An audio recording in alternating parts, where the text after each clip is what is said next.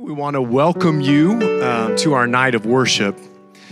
We talked in Acts chapter 13 about how the church gathered together and they ministered to the Lord, and the Holy Spirit said, "Set apart for me Saul and Barnabas," and they were sent out. And I said that I believe the Lord has a word for us, and I believe that word for our church is for us to be filled with the Holy Spirit. And I'd like to go back to our teaching even this past weekend. We're studying the book of Acts. And if you remember, Acts is second part of a two-part volume. Luke, knowing that he was going to disciple Theophilus from the time of Jesus' birth through until the first church and all that they did in the book of Acts, he said and started his second letter, the second volume, the book of Acts, to Theophilus, and he said, "The former account I made, O Theophilus, of all that Jesus began to do and to teach." When we recognize that, we begin to see that Luke wrote about the life of Jesus in the gospel according to Luke to prepare us to understand the life that we have in Christ because of the power of the Holy Spirit. And so Jesus in Luke chapter 1, we learn something so powerful. He was born of the Spirit. The Holy One inside of you will be because of the power of God, is what the angel told Mary. He's going to be born of the Spirit. In Luke chapter 3, Jesus goes to the baptism place of John the baptizer, and there he decides to go into that water, and the Holy Spirit descended upon him, much like in the first church. The Holy Spirit descended like tongues of fire, but for Jesus, because he's the God of peace, he descends like a dove. And Jesus, the Spirit comes upon him, and in chapter 4, the Bible says, Jesus, being filled with the Holy Spirit, was led by the Spirit into the wilderness. Now, Luke didn't have to add that. It's in between two commas. Jesus being filled with the Holy Spirit, but he added it because he's trying to prove to Theophilus, one man, the power of the Spirit in your life. And so, we see that Jesus was filled with the Spirit. And it was after that point we began, and John helps us understand when Jesus was filled with the Spirit, he began to operate in the supernatural. For in John chapter 2, he performs his first miracle, and he turns water to wine. This was after the filling of the Spirit. He's now operating in the supernatural. You see, the example of Jesus that Luke is setting for us is that when he was filled with the Spirit, he started his ministry, empowered for ministry, to do the supernatural and to point people to God. I want you to think through this. And as we sing these songs, I want you to remember and reflect on the example of Jesus in being filled with the Spirit and all that he did because of the Spirit of the living God.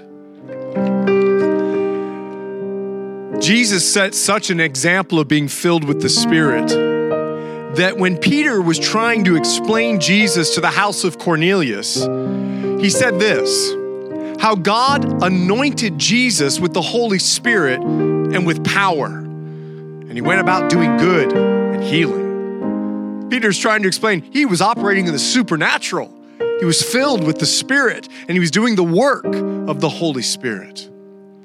Jesus, what an example he set. Luke sets us up to understand what it means to be filled with the Spirit using the example of the life of Jesus.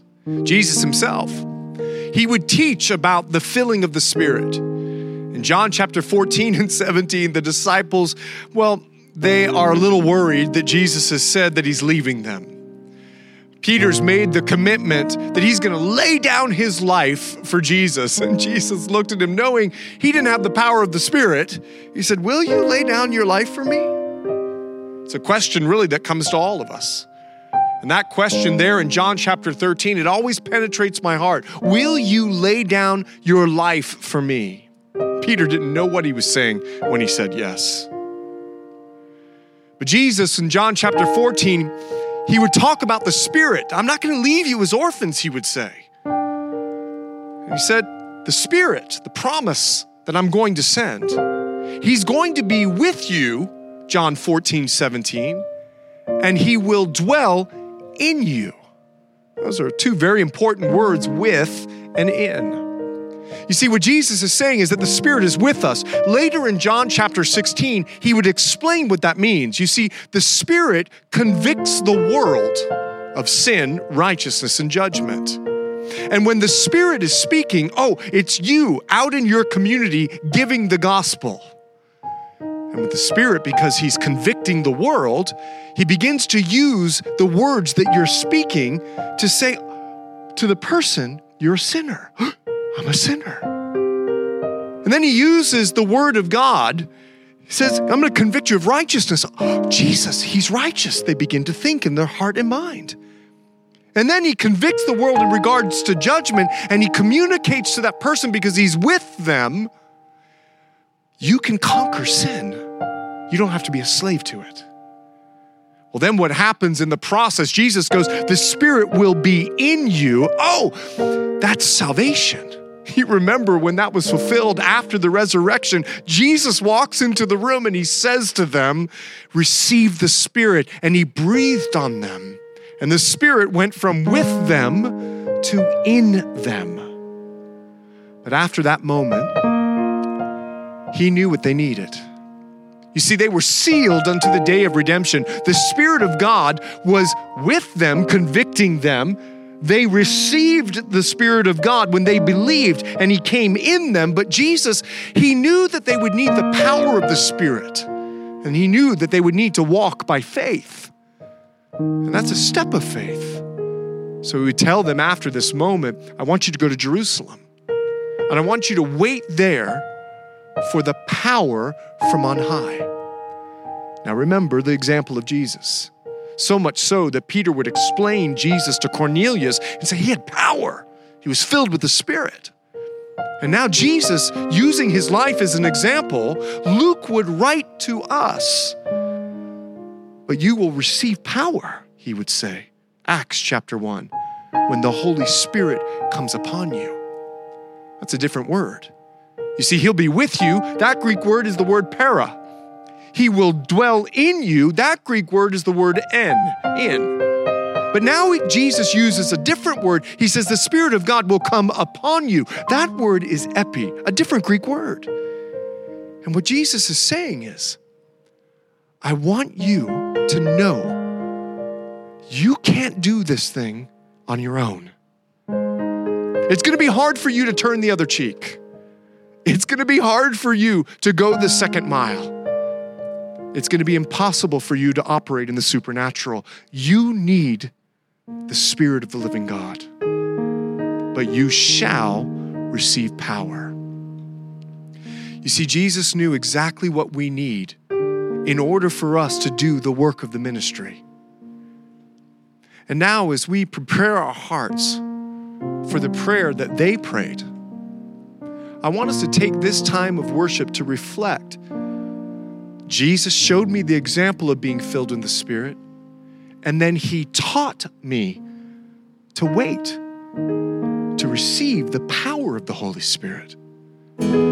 Father, we're so thankful that because of the cross and the resurrection, of which we are to be a witness, filled by the Holy Spirit, set us free and gave us victory. In Jesus' name, amen. Do you have your seat for just a moment? We have to remember that when Luke was writing these two volumes, he was writing to one guy. All this energy, all this effort. He wanted to disciple one man, and so Luke was very careful to disciple him in a way by pulling out stories that I'm sure Theophilus needed to hear. You see, I said on Sunday, Theophilus, it means lover of God, most likely a given name to him, like Simon became Peter. He loved God. He wanted to know everything that there was about God. His name, friend of God, lover of God. Well, Jesus made it clear in John chapter 15, you're my friends because I've told you everything and I know everything to tell you. You see, a good friend wants to know everything. But even though Theophilus He was hungry for the word, and he was in church every Sunday. There must have been something missing even in Theophilus' life. For Luke would tell a story in Acts chapter 19 that Paul, he would walk into the church in Ephesus, and they were believers. But he was there for maybe a Sunday or two, and he looked at the church and he said, "Have you heard of the Holy Spirit?" They responded and they said, no, we've only heard of John's baptism. Or maybe in his Jewish way, now I know.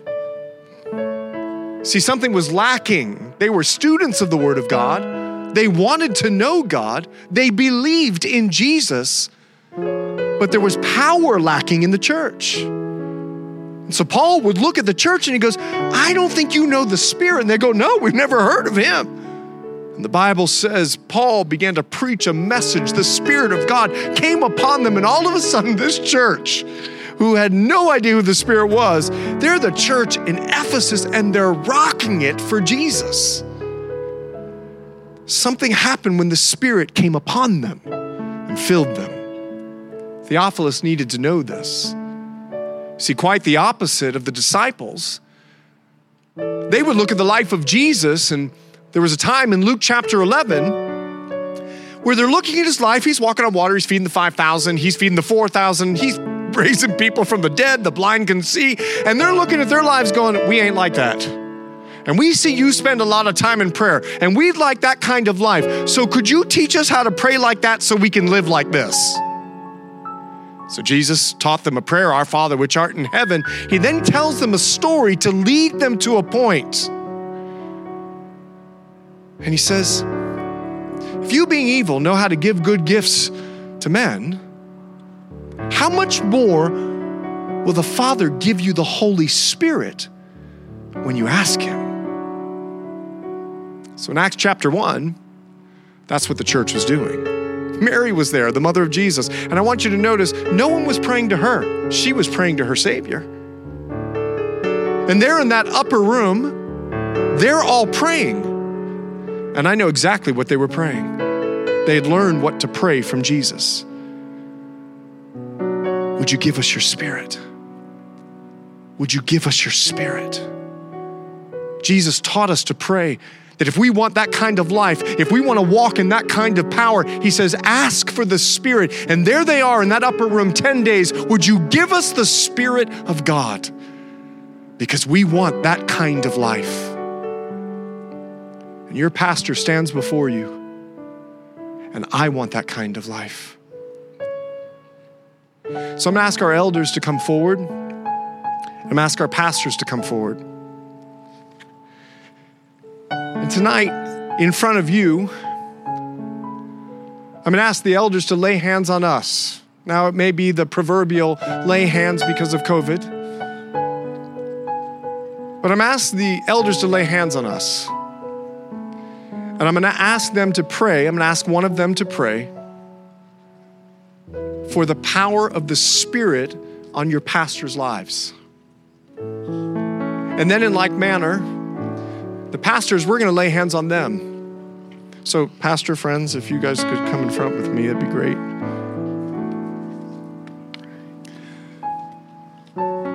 And then in like manner,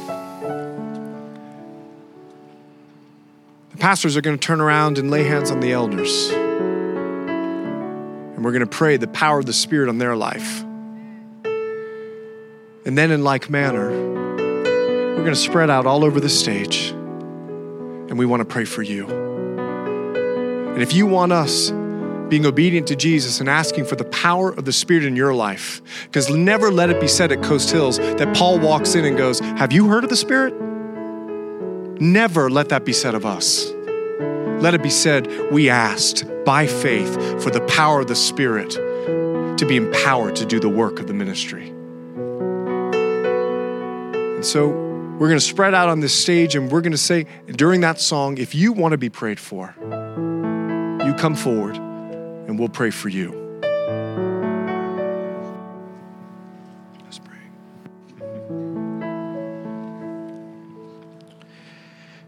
Heavenly Father, we thank you so much for this beautiful evening that you've given us.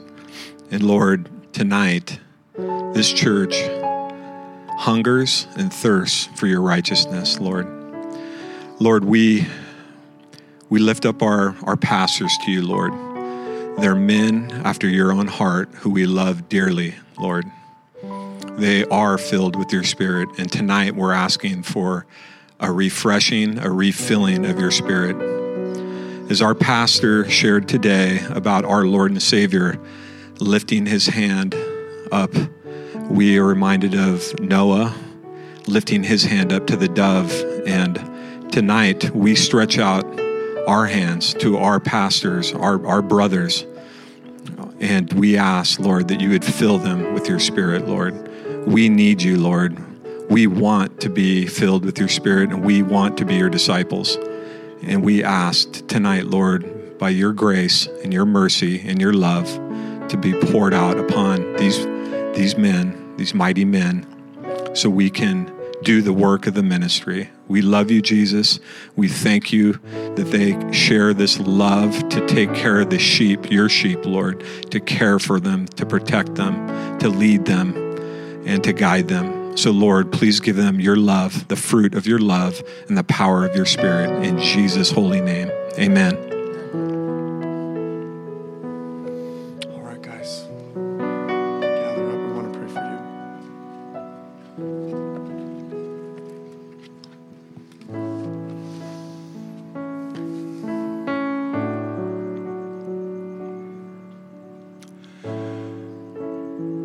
Our Father,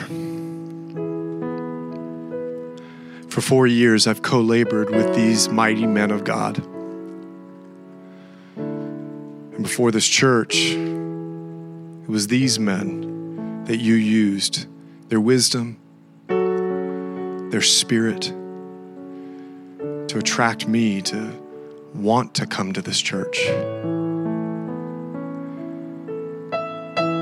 So I watched them care for the people, love them, be there, hospital bedsides, deathbeds, discovering about cancer, and rejoicing at newborn babes.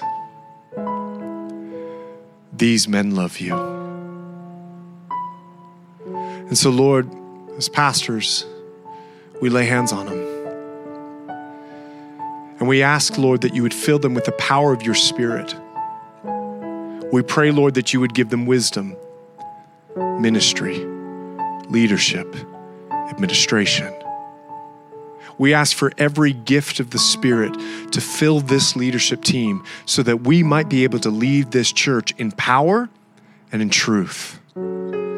Pray that we'll no longer be swayed by a crowd, but we'll be directed by your word. I pray that we'll walk in wisdom. I pray that we will be purposed to fulfill the mission to preach the gospel and make disciples. I pray that this church would be a city on a hill as you lead us through the wisdom that you give these men.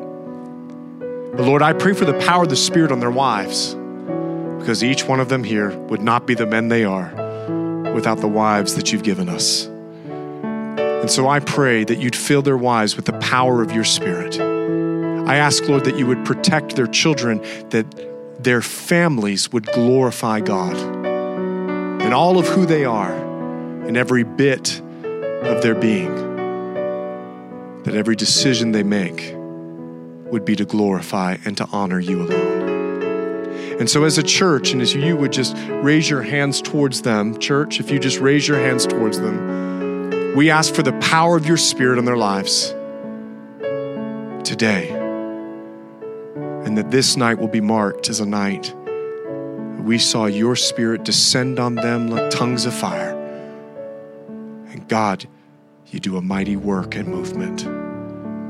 In Jesus' name, we all said, amen. We're going to scatter on this stage. And you see who they are. Let me say,